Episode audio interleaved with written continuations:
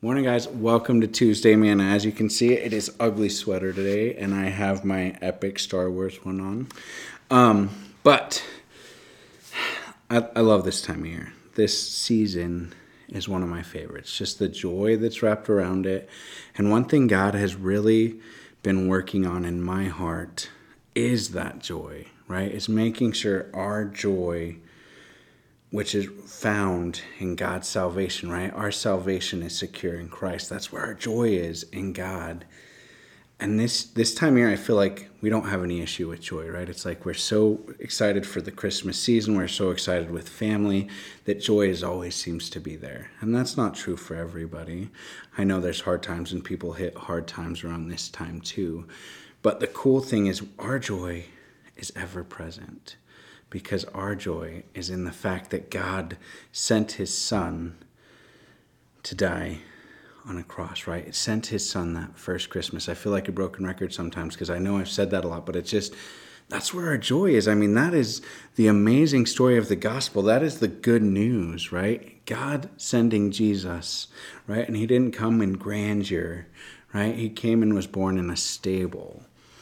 Um, so today I have two things for you. First, I want to read from Psalm 21. And it's cool because it kind of fits exactly with what we're talking about, right? It says, Joy in the salvation of the Lord. So this is a Psalm of David, probably a psalm that he wrote before he went to battle or something like that, where he knew the salvation was from God. It's really, it's literally titled Joy in the Salvation of God to the chief musician, a psalm of David. And I just want to read this because it's so cool and it shows where our joy is found. David was a man after God's own heart. Yes, he messed up. Yes, he was human. But man, he knew how to worship God. And the Psalms are some of my favorite because it's just David and other people pouring out their hearts to God. So, I want to read this, and then I have a challenge for you guys during this season. So let's start with reading Psalm 21. The joy and the salvation of the Lord, to the chief musician, a psalm of David. The king shall have joy in your strength, O Lord, and in your salvation, how greatly shall he rejoice. You have given him his heart's desire, and have not withheld the request of his lips. For you meet him with the blessing of goodness. You set a crown of pure gold upon his head. He asked life from you, and you gave it to him. Length of days, forever and ever. His glory is great in your salvation. Honor and majesty you have placed upon him, for you have made him most blessed forever. You have made him exceedingly glad with your presence. For the king trusts in the Lord and through the mercy of the Most High he shall not be moved. Your hand will find all your enemies. Your right hand will find those who hate you. You shall make them as a fiery oven in the time of your anger. Your, the Lord shall swallow them up in his wrath, and the fire shall devour them. Their offspring you shall destroy from the earth, and their descendants from among the sons of men. For they intended evil against you. They devised a plot which they are not able to perform. Therefore, you will make them turn their back. You will make ready your arrows and your string toward their faces. Be exalted, O Lord, in your own strength. We will sing and praise your power. Man, there's some cool things in there. I kind of want to talk about the first couple verses, right? Because it talks about, you know, God has given him his heart's desire. So I believe this is a Psalm of David that he would write before God called him out to battle, right? So he would have written this at one of those times.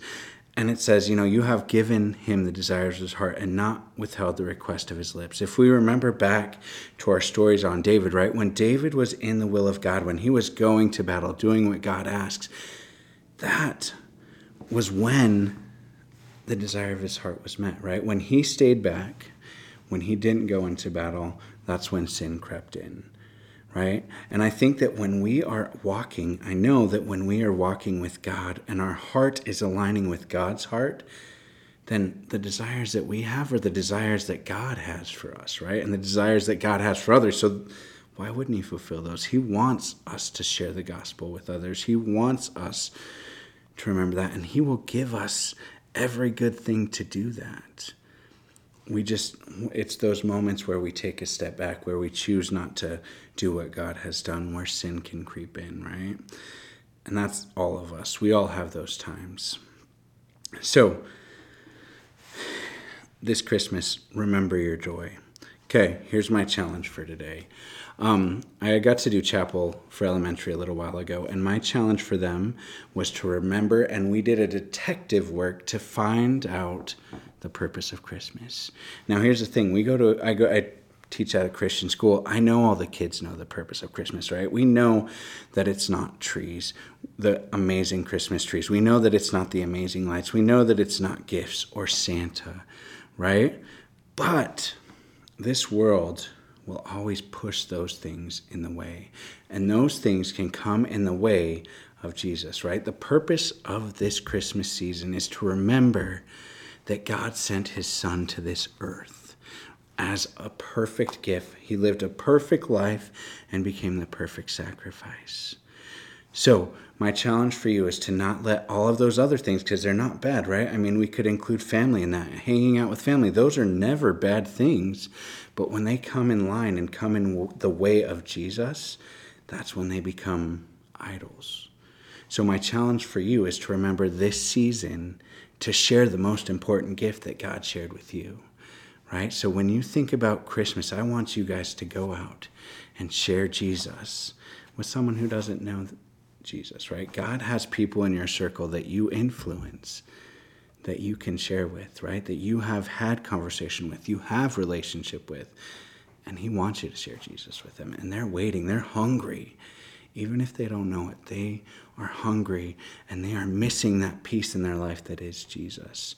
So, my challenge for you this season is to not forget who it's about and then not forget to share because we know who it's about. Then our job is to share Jesus with others.